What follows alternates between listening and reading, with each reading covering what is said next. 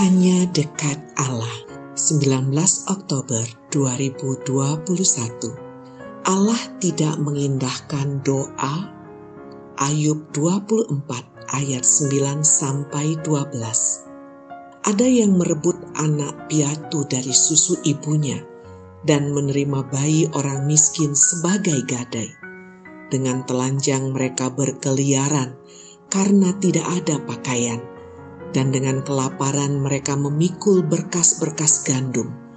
Di antara dua petak kebun mereka membuat minyak. Mereka menginjak-injak tempat pengirikan sambil kehausan. Dari dalam kota terdengar rintihan orang-orang yang hampir mati dan jeritan orang-orang yang menderita luka. Tetapi Allah tidak mengindahkan doa mereka. Allah tidak mengindahkan doa mereka Demikianlah kesimpulan Ayub atas para korban tindak kejahatan. Ayub tampaknya sengaja memperlihatkan bagaimana orang kecil dan lemah memang sering menjadi korban.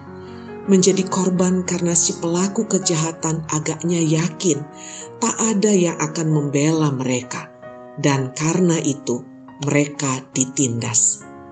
Yang menjadi perhatian Ayub bukanlah tindakan kejahatan itu sendiri. Sebenarnya di dunia manusia, hal itu memang jamak terjadi. Ayub lebih fokus pada ketidakpedulian Allah. Mengapa Allah tidak mengindahkan doa orang-orang yang tertindas? Lalu di manakah keadilan Allah? Namun, Kelihatannya Ayub juga hendak bercerita kepada para sahabatnya bahwa ketidakpedulian Allah itu jugalah yang dialaminya. Sehingga tekanan sahabat-sahabat yang mempertanyakan kebersihan dan ketulusan hatinya sebenarnya juga tidak terlalu kuat.